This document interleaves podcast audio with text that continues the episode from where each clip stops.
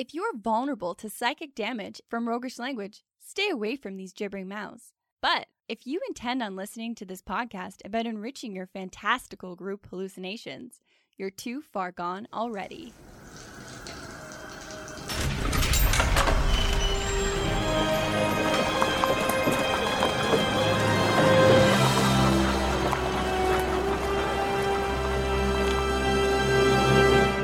Your next game is going to be deeply interesting because flaws. And here's why. In this episode, we're going to find some answers too. How do we build interesting and applicable flaws for our characters? What are some tried and true steps to follow to avoid cringy flaws? And can we apply flaws to magic items? Welcome to the Hook and Chance podcast. I'm Jordan. And I'm his brother, Travis. Nice job on the intro there. Flaws because flaws. because flaws. it's going to be more deeply interesting because flaws. Flaws. I mean, this might be a little bit controversial, but like Superman sucks. Superman sucks. There, I said it. The only stories that I've seen Superman in that are good are ones that delve deep into one of his flaws rather than just kryptonite. Kryptonite is not a flaw. Don't write that into your character. A magic rock that makes them weak. I watched an argument unfold on Reddit over Superman's flaws specifically. Okay. And there was a couple of Superman fans that argued very vehemently for Superman of being a deeply flawed character in that he's too trusting of the good nature of humans and believing that we can be better. And somebody very observant said, That's like a job interview flaw. My flaw is is that I'm too good a worker. I care too much. it's just it's not it's not engaging, it's not interesting. Also, I want to suggest the best flaw that there is, which is my character attacks first and asks questions later. uh so games will be a hundred times more exciting when you care about a character. Like when you feel connected to that character and the results of a particular fight or a particular encounter, you're just going to be that much more invested. And unless you spend the time like creating a, a deeper character, they can be essentially throwaways. So obviously today we're talking about character flaws and why they're the, one of the best things that you can give your character and how easy they are to fuck up royally and piss everyone at the table off if you make a bad one. Yeah. They're so easy to become annoying to the real people you're playing with. The problem is is that if we don't take flaws seriously and build characters that have deep and interesting flaws and usable uh, this is especially difficult because usable flaws in a game. You end up with flat static characters that sometimes can turn out pretty good, but are often really not all that interesting as characters. Like they can just end up kind of being background noise.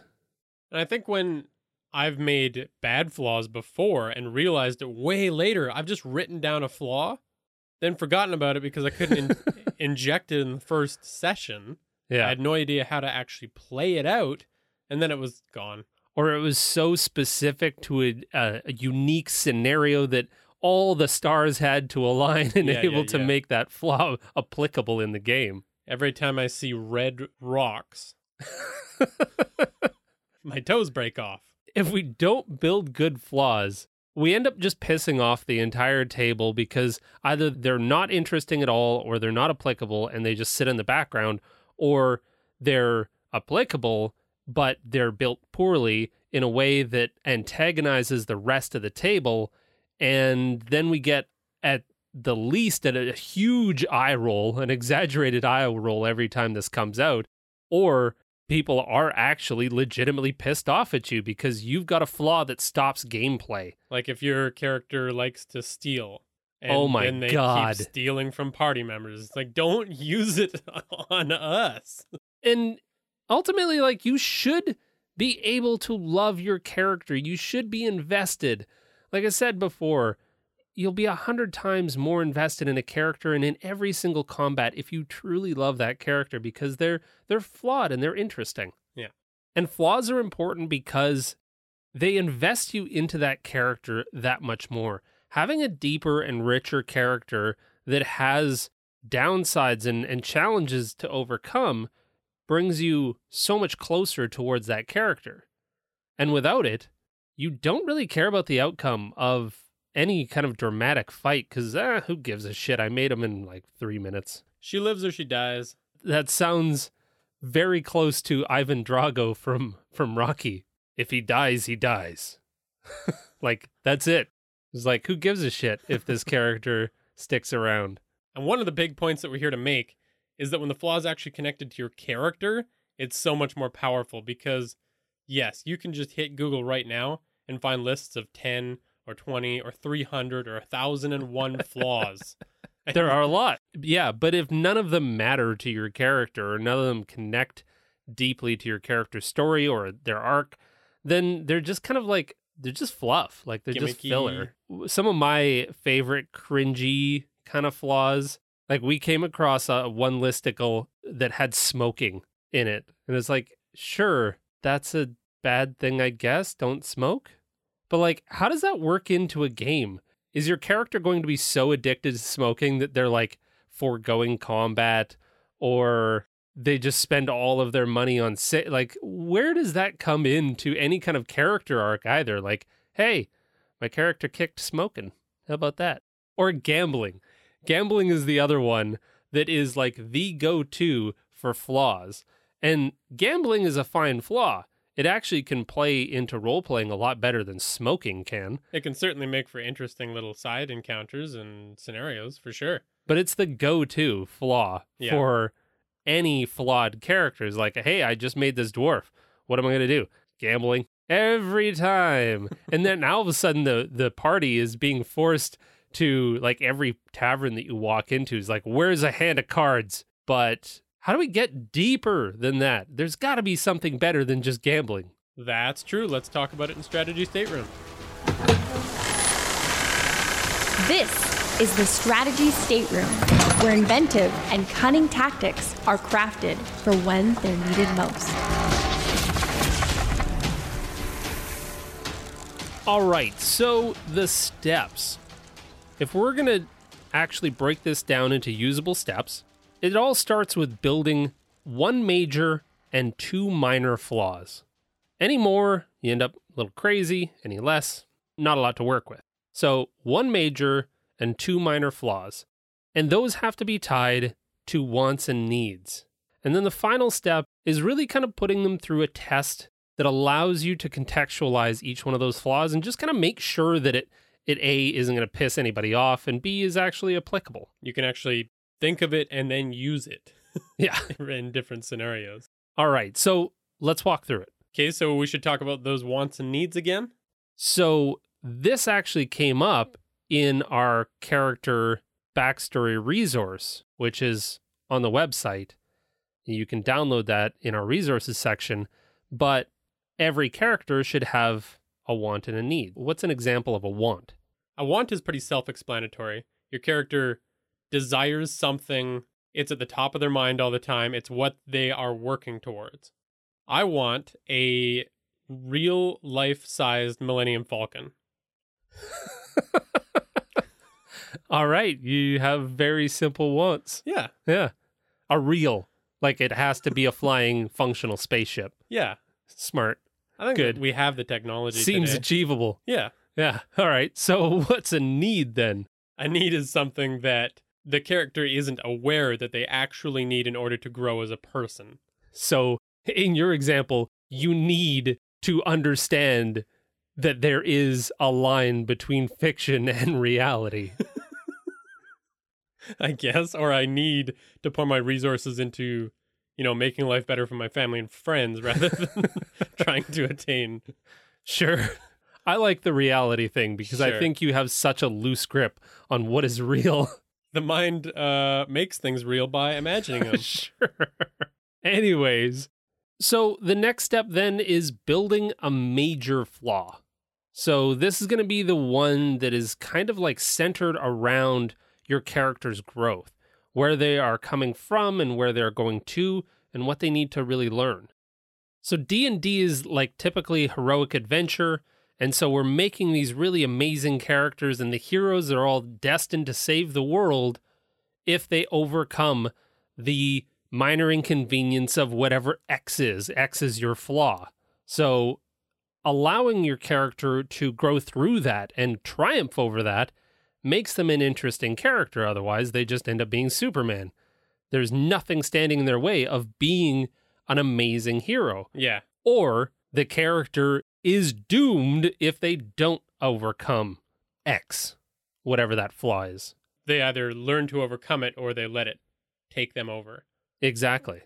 This major flaw has to actively hinder your character's need, but it feeds into their wants and desires. Yeah, like I want to just like chill out and do nothing on a Saturday. But we need to get this podcast done, Travis. exactly. so, if I'm going to be an interesting character, I have to wrestle with that. Wrestle if I'm just like- lazy nature. An automaton that just sits up in bed in the morning and says, okay, I need to go downstairs and record an episode of a podcast, and there is nothing standing in my way, who gives a shit? But because you now know that I am sitting here as a lazy turd and I don't want to put in the effort, but afterwards I got some character growth. I put out hopefully a helpful episode of this podcast and my character got better. Yeah. And a way that that laziness played out today, right before we started recording, was you reached into a bag of chips you've left in this office for a week and realized how stale they were. Can you please not air all of my dirty secrets? It's my flaw. They were really stale. They were really bad. Still, you crunch them up enough and No regrets. they go down. The reason this is really important for players to do is because antagonists in the story can be a force that lets your character know that they've got to change. So DMs have a lot of ammunition once you've got a flaw you're wrestling with. Yeah, and if you have a simple and usable flaw, a good DM can look at a table full of characters and their flaws and build a scenario that actually forces that player into those into combat with their own flaw. Yeah. So I'm your antagonist when I keep prodding you with a stick, telling you to get off your ass. Yeah, sort of. I'm not sure that that necessarily No, highlights that point. However, uh, a really good example might be Marty McFly from Back to the Future. If you haven't seen Back to the Future, the entire trilogy, pause the podcast and go watch nine hours of film. No. However, Marty McFly, as a recap, got pissed off every time somebody called him chicken. Okay. That's the super simplest flaw he has. Yeah. Well, it's a really it's simple and it's good. Like that flaw in and of itself, the fact that he could never back down from a challenge Yeah. Was really cool because it actually came from his family and his backstory. His family were all a bunch of ostensibly losers, you know, slackers.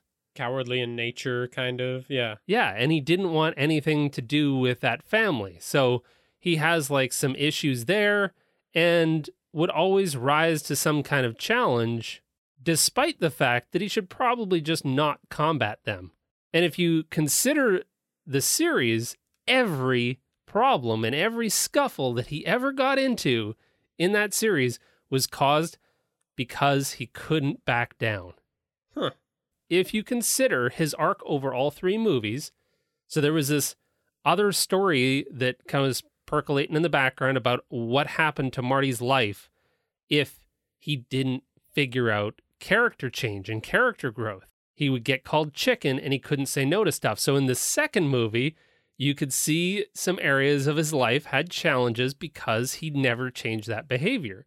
And then by the end of the third film, ultimately his ability to overcome that caused him to stand down at the race between Flea from Red Hot Chili Peppers in the truck and this like drag race that he was supposed to go into. And finally he learned to just back down and to swallow his pride and he didn't hit the Rolls Royce and that just brought the entire series back around. So a really simple flaw of not wanting to back down Yeah. became this huge thread for Marty McFly and made that character interesting. Totally. Do you have any Dungeons and Dragons examples? Well, like my personal character, Seven, his flaw right now is that he's unambitious. I think we'll get into that a little bit more later because I want to run through some examples of this. And put the character that you're building right now to the test. Yeah, really, like prove that I'm not just talking on my ass.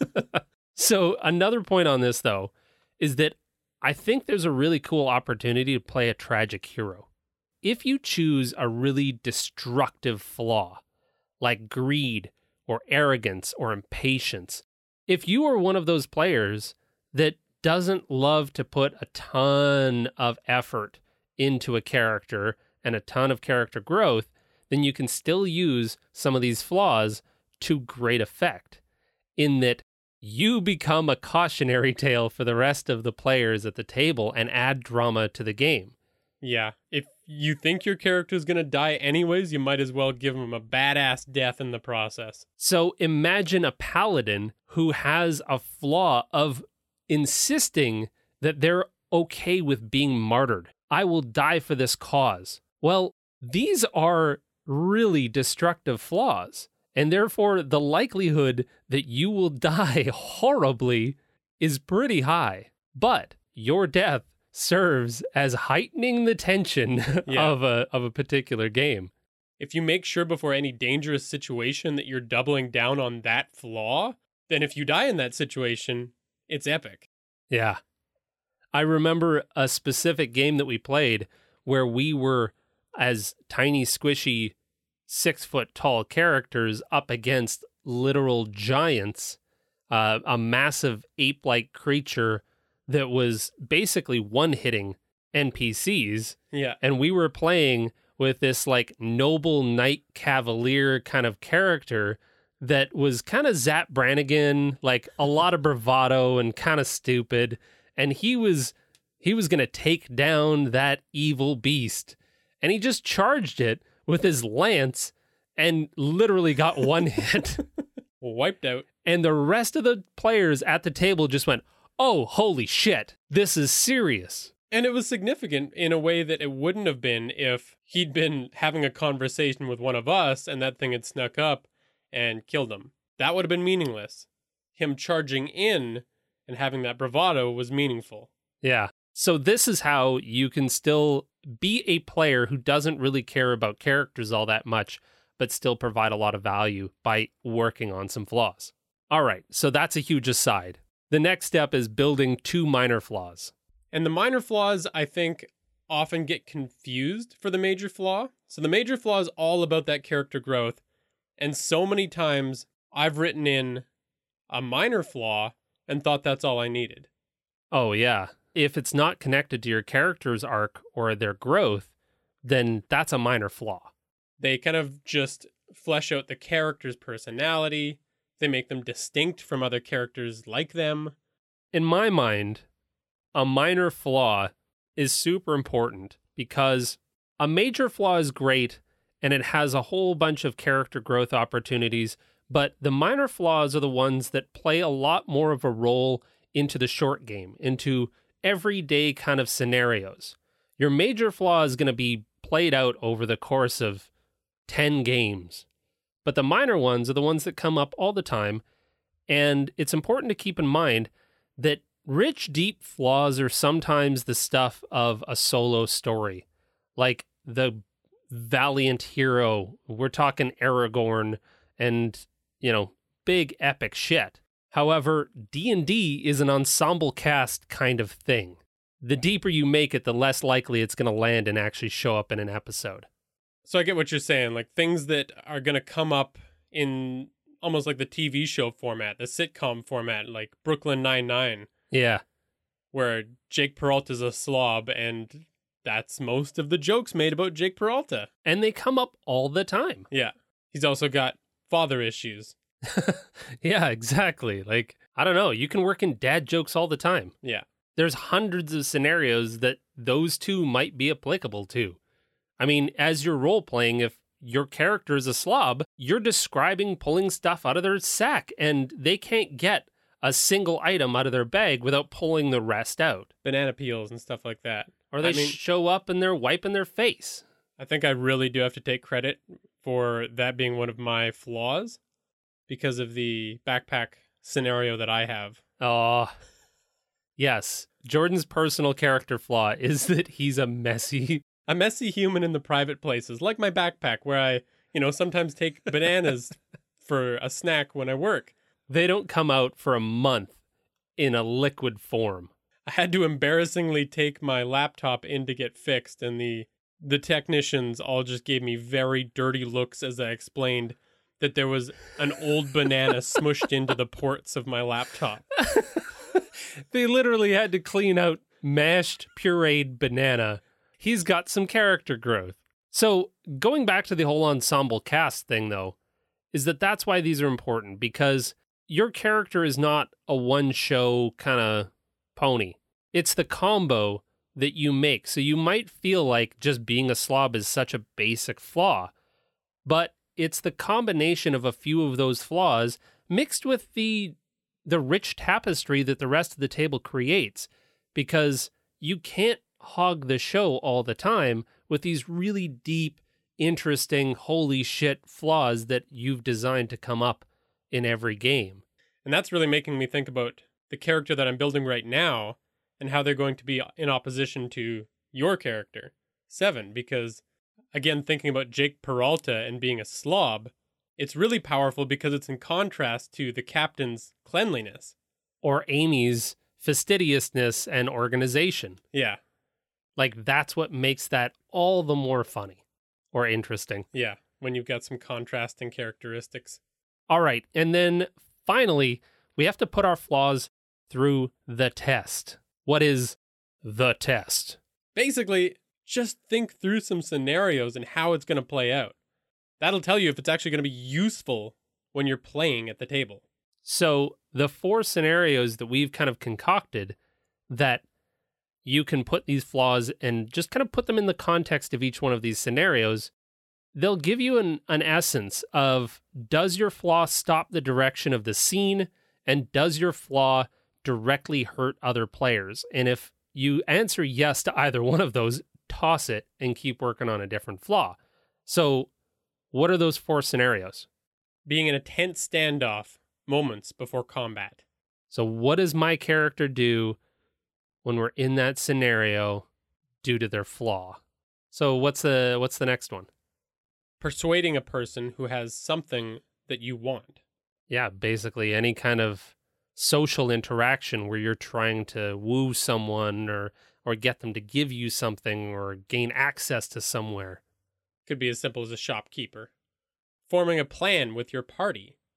Everyone's standing around, thinking about how they're going to get through something. What is your character doing that is challenging in that scenario? And finally, solving a tricky puzzle. So, as an example, we'll run my character seven through these. This is very exposing. I feel very vulnerable. Shouldn't Well- have made a podcast. And well, I should be feeling vulnerable because Seven is a mega badass, born in a prison, tricorn wearing highwayman, edge lord, super assassin of corrupt kings, which is Heavy pretty metal music. heavy guitar riff. Anyways, he's I made him a long time ago. He was pretty uh, I was new to D&D. I've been playing him for years upon years. Recently when I decided to reprise this character, you know, I I don't want to abandon my first character despite that he's pretty cringy. You just got to rework him. I just roll my eyes. Yeah, I he he needs a little rework. So what I did wa- recently when we were picking up these old characters is I said, you know what? How did anybody become this? what would lead to this person's growth into that? Well, that now that I'm a little bit more of an experienced player is a lot more compelling to me. So I made Edric, who is the early form of Seven. Uh, he's in his mid 20s. He's happy go lucky. He's super friendly. He's literally the antithesis of what he later becomes, which is mega mega uh, edge lord. on a dark character path. so what's his need now?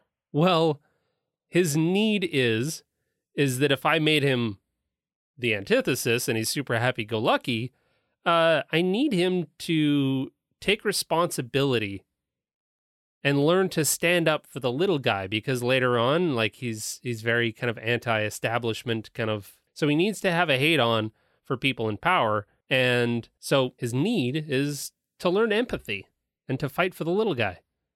Excellent. And what's his want? Well, again, because he was born in a prison because he's super cool, uh, he wants to just live a comfortable life. He wants to chill and enjoy the outdoors. Kind of, I wouldn't say not shoot for the top, but shoot for the middle. He's like a squarely, oh, I just want to be comfortable and have some nicer stuff. It's pretty relatable in our current society. Yeah, um, I'm right there. So it provides me the opportunity to kind of explore that reluctant hero motif. So if you're creating a major flaw, what kind of feeds into that want? his want is, is that you know because he just wants the finer things that leads him to his major flaw which is like being unambitious and kind of frivolous. Like he's always just ah sure whatever and not really wanting to rise to any kind of challenge. Wants things to be easy for himself primarily. yeah like he he had it rough and now he just wants to he's on easy street. He's comfortable. Why would he disrupt that? But he still wants to you know enjoy some adventure Okay, and what fleshes out his personality with a couple of minor flaws? So I think what fits best with this is his minor flaw would be that he wants people to like him. Like he just wants to he's very amiable and I think a bit naive. Like naivety would be uh his minor flaw. That seems playable. And as a second one I wanted like overconfidence. So he's got a little bit of a, a little bit of an ego, a little bit of bravado, and he just he thinks like, "Oh yeah, I, I've got this." He thinks things will be easier for him Well, with he, that overconfidence. not uh not necessarily easier he's just kind of he's very cavalier about stuff he's just like oh yeah we got it so we should run these through the tests because i'm not entirely certain that these are good All right, so you're in a tense standoff moments before combat. so the three flaws on ambition kind of naivety and wanting people to like him and then overconfidence um on ambition might be like he's always the last one into combat. Like he always is hoping that this situation de escalates and maybe is even trying to. But then once it's a foregone conclusion that combat's going to start, then he'll get in. Yeah. Or if he's trying to still get to whatever goal the party has without the fight. Yeah. Yeah. Finding ways to not do it in combat because combat's super tough. I'm not at the not that ambitious. Before that fight breaks out, he might just say like, "Hey everyone, how about we just chill out with some drinks? How about that? We all hit the tavern. I know a great place." and then combat, you know, is ultimately probably still going to happen. Yeah. So I got a little bit of role play in there. But if things, you know, as they do in D&D, if things really start rolling in that direction, it creates a much more interesting encounter Yeah. just stabby stabby cut. Yeah, exactly. Uh overconfidence. Like once he's in, maybe he fails often to recognize when a fight is maybe not going in the direction of the party. Like he's one turn behind realizing that we shouldn't be there anymore. We should probably peace out. Might need a little bit of help. Yeah. it's like, no, Edric, you're done. We're done. Everyone's leaving. Let's go. Yeah. Or he goes toe to toe with the toughest guy in the room. Oh. He's got it. Yeah. Yeah. Like gets right in there and is like, no, you squishy dum dum. Get out of there. what about persuading a person that has something you want? What could I do for that? If he wanted people to like him, he could continue to try and negotiate with a couple of key combatants before and after the fight, like offering them stuff or yeah. or trying to trying to make friends with one of them while fighting the others or something like that. That could be pretty funny ongoing role play during the fight. and it doesn't it doesn't stop the action. Yeah. All right, so moving on to persuading a person who has something that you want. Well, he's unambitious, so I think maybe like mid negotiation, he's quick to give up. Like once somebody gives him the first no, he's like, "Eh, I tried." Which is good for not hogging the spotlight, I suppose. Yeah. Yeah, I mean that opens it up for the rest of the players to try their hand. Yeah. If he's naive when the person kind of resists, he just assumes or gives like an excuse or something like that. He's just really quick to be like, "Yeah, no, I I get that. All right, sounds good. I'm sorry to to have bothered you." Keeps that excuse in his mind, brings it up later. yeah. The rest of the party's just like, no, that wasn't. or even eh, you know wanting people to like him he could even get on their side and start convincing the party on behalf of them and just like no you guys lay off of him he said that you know this was true Yeah. Overconfidence. I mean, he could just assume that he's won the persuasion. yeah It's like, okay, guys, we're good. Uh, no, we're clearly not. or like not reading social cues yeah when the that person is just completely stonewalled Yeah. and being like, "Oh, she is super into me." It's like, "No, you are reading the situation wrong. She's unsheathing a dagger and is about to stab you." And forming a plan with your party. All right. Um unambitious might just make its way into forming nothing more than a two-step plan. Like maybe his his plan or the plan that he puts forth initially is always just like we just go up, knock on the door. I'm sure they'll let us in. We'll bring him a gift. Yeah. Get inside. It's the most obvious route. It's like just the the simplest of plans, the simplest of steps. Yeah. Naive might just means that he keeps assuming that any other plans will work. Yeah. Yeah, that's a good one. Yeah. or assumes that they only put two guards on the guard posts. It's like, oh yeah, they've probably got like one guy and he's asleep for that overconfidence piece. Maybe once he starts getting into more detailed plans, he kind of like puts the okay, the fighter can go here and draw these six guys' attention. It's like, no, no, no, no. yeah, Our party's not superhuman. you've got those eight guys. Yeah. I've got these eight guys. we good. So, what about solving a tricky puzzle? Well, the un- unambition there is kind of tricky to work in because you don't want to just be the person that gives up solving the puzzle. Yeah, that is a little bit of a challenge. Unambitious, but still participating in the activities, in the events of the party, make puzzle solving kind of tricky.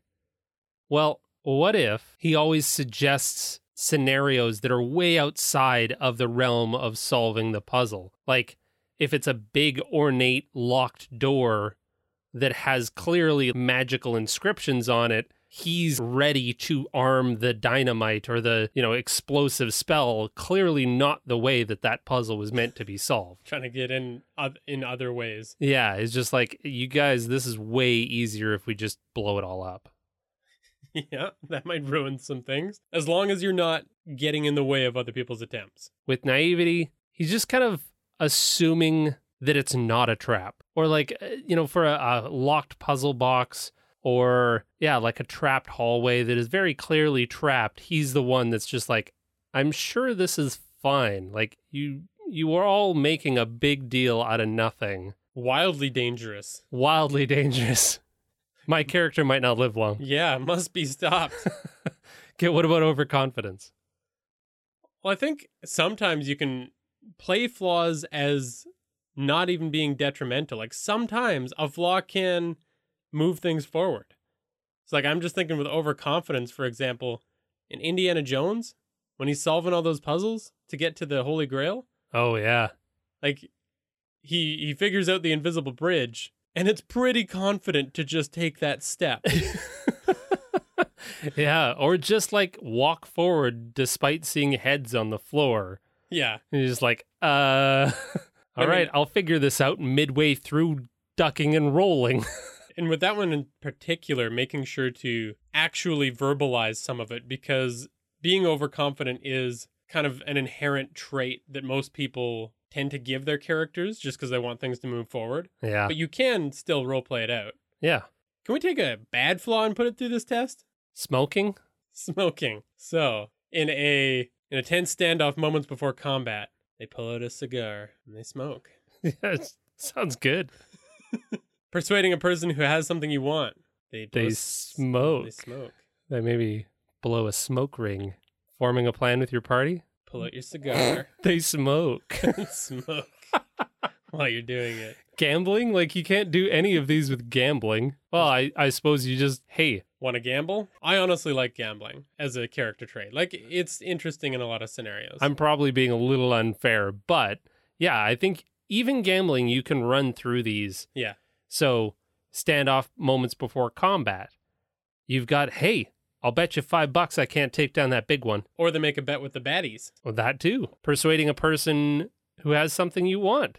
You can gamble in that scenario. Like I Yeah. can find ways to gamble in most of oh, those. Oh yeah, like pulling out your treasured goods and offering them in exchange for what you want if you win the gamble kind of thing. Yeah. Yeah. But smoking is just smoking. That's not a flaw. You're just smoking.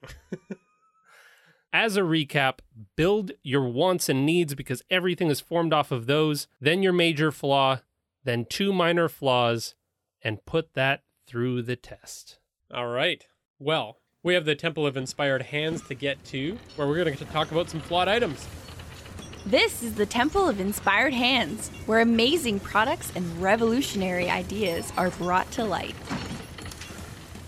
So when we were talking about all of these flaws, it got me thinking about more D&D specific stuff, and magic items are always fun to mess around with. Totally. So I found grislyeye.com. That's G I R S L Y E Y E. Thanks for that. Oh my Thanks. god. Nobody can follow that. I was like, Grizzly. Like not the bear, but as in a murder, a grisly murder, not a grizzly bear. and an eye, not like, The letter. but the human ball in your head. Moving on. Hopefully that all helps. I'll, we'll link to the specific blog posts so you don't have to remember anything we've said in the last 20 seconds. so that website is a blog, and they've got a couple of tables on the specific post that gave some neat ideas for item flaws. Like, for example, a riskier healing potion. Ooh. I want my healing potions to have risk inherent in them. Great. Makes things interesting. So what's the what's the the flaw? Well, so yeah, it heals you up, but the flaw is that you also have to make a constitution saving throw to avoid taking poison damage and being poisoned. Shit bag. What back alley discount healing store did you get that from? I do not like to go to the major chains, okay? I like to save my money.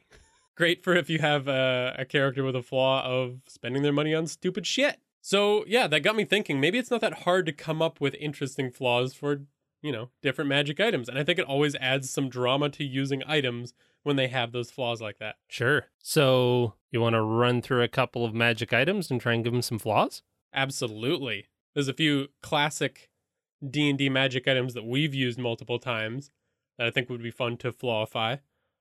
Wand of magic missiles? Yeah. So the Wand of Magic Missiles, we don't have to get into all of the rules of it, but basically it shoots blasts of magical energy, automatically does damage. Mm-hmm. I was thinking one of the flaws could be every bolt you roll a d4 for damage. Yeah. So what if on every one that you rolled on that damage die, the bolt strikes a it kind of goes off course and just swirls around the room, Oh shit. hits a random target, and then you roll damage again so that it's not super low. Oh man, that sucks. It's a little untrustworthy. Sure. Ooh. I mean, it's not like game changingly bad, but it's like an ally could get hit, another enemy could get just zapped. What if that magic missile wand had an audible sound that could be heard? Like it was essentially a cannon fire Okay. or something a little bit less extreme than that. But somewhere in between. The sound of a Zamboni. Is a Zamboni loud? You're Canadian. You should know that they're not all that loud. Okay, sorry. you suck at that. You suck at Canadian. All right. no, I'm thinking more like, uh, yeah, just like a big audible pop, almost like a firework, so that you know you can't use it stealthily. It's Yeah. like the the shit scenario. has played out. Stealth is completely off the board. We might even draw in enemies from uh, adjacent rooms if we use this particular wand of magic missiles. Yeah. Okay, what about it? Uh, something like an immovable rod.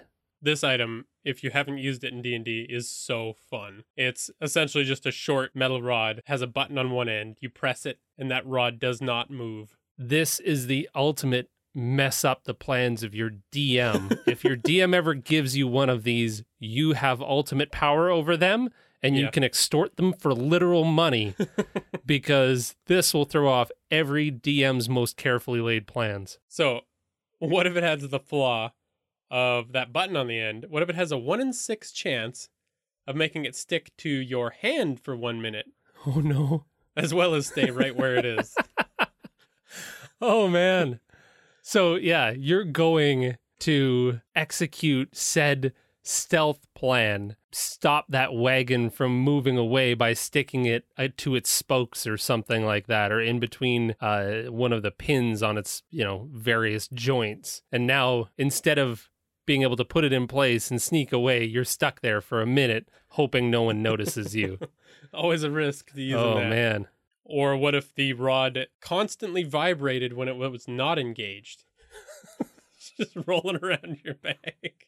I Is that think weird? you. I think you just made Oh no. A did I do? not family friendly device.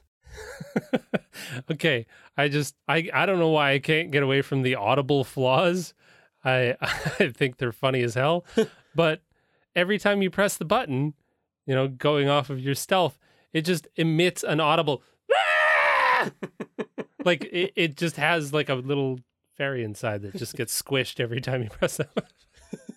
All right, so that's a, that's a stupid flaw. Don't use that. What about a bag of holding? What if every third item that goes into the bag ends up in the possession of a notoriously unlikable shopkeeper? I would stop using that bag. All right, that's pretty bad. This one I like. Okay. This is a ridiculous flaw, and nobody else might like it, but I like it. All right. So the the bag of holding is a basically a pocket dimension that holds tons of stuff, right? Yeah. So what if there's two pocket dimensions? One of them is filled with an unidentifiable sticky goo. Lovely. So everything you pull out it has a 50% chance of being covered in an unidentifiable sticky goo. Yeah, you can't sell that. The other pocket dimension has an unremovable cat. That somehow is able to live in the airless pocket dimension. Yeah, it's a magic cat. Okay. So every time you reach in there, you got to make a DC 10 dexterity save or take one damage. of course. Yeah, the the cat's clawing up your hands every time you stick it in there. Maybe it tries to grapple your hand or something. I think that the, just the delight in a party as soon as you give that to them and the first person sticks their hand in and gets clawed, like they're going to have to look and then they're going to get clawed again. yeah, they're going to think it's some kind of eldritch horror inside that bag. Yeah. And then they finally look in and it's just this House angry house cat. just a pissed off house cat who's been stuck in an airless vacuum forever. I dig it. All right, now I got one more flaw for this one. What if the bag writes its most valuable item's name in bright letters on the exterior of the bag? Again, that is a bag that I don't use. 30 platinum and gold Yeah. on the side. That's how you get jumped. Well, I mean, you can work around it in game. Yeah, you'd have to start coming up with all kinds of ways to basically hide that bag while still making it useful. Yeah. Oh, and going back to that, every third item that goes into the bag ends up in the possession of the shopkeeper. Yeah. You don't have to put. The idea is that you learn that, and then you don't put valuable shit in on the third time. Oh, I If see. You do. You game the system. Yeah. So every third one, you're just tossing in a rock Yeah. or uh, or a goblin that you captured. But every time you guys go back to that shopkeeper, he's got He's one thing that you forgot to not put in there, and he's super stoked about it. or that gives him all the reason to be unlikable because you've done nothing but give him shit. Oh, that's good stuff. All right. Well, I think we've screwed around with flaws for long enough. Before we go, though, we wanted to start highlighting some of the wonderful things you have been saying about the show. Really appreciate it. So, Here's a review from Apple Podcasts from David Ray. Yeah, these seriously make us feel super good and make us keep doing the podcast. So David says, I've found something in every episode of the podcast that I want to use in my campaign. Since listening, I've already added a few things to future plans. The episodes are pretty on point and offer so many small details to make a game more lively and interesting. Thank you so much, David. And I like how you threw in the modifier of pretty on point because every once in a while we definitely take a little bit of a of a trek into the weird as the last 5 minutes have completely evidenced. Yeah, got to go off point. really happy that you're getting a lot from the podcast and that you're actually able to use it in your campaign. That's really cool. So thanks to Tabletop Audio as well for the sound effects that you hear in this episode. You can follow us at Hook and Chance on Twitter, Facebook, Instagram, Discord, or Reddit. And tell us what you're doing in your games, what flaws you like. We love to hear that kind of stuff because we do not know it all. Thanks, Thanks for, for listening, listening, and, and- play great game. What are you doing? Playing into my flaw and smoking. That flaw sucks.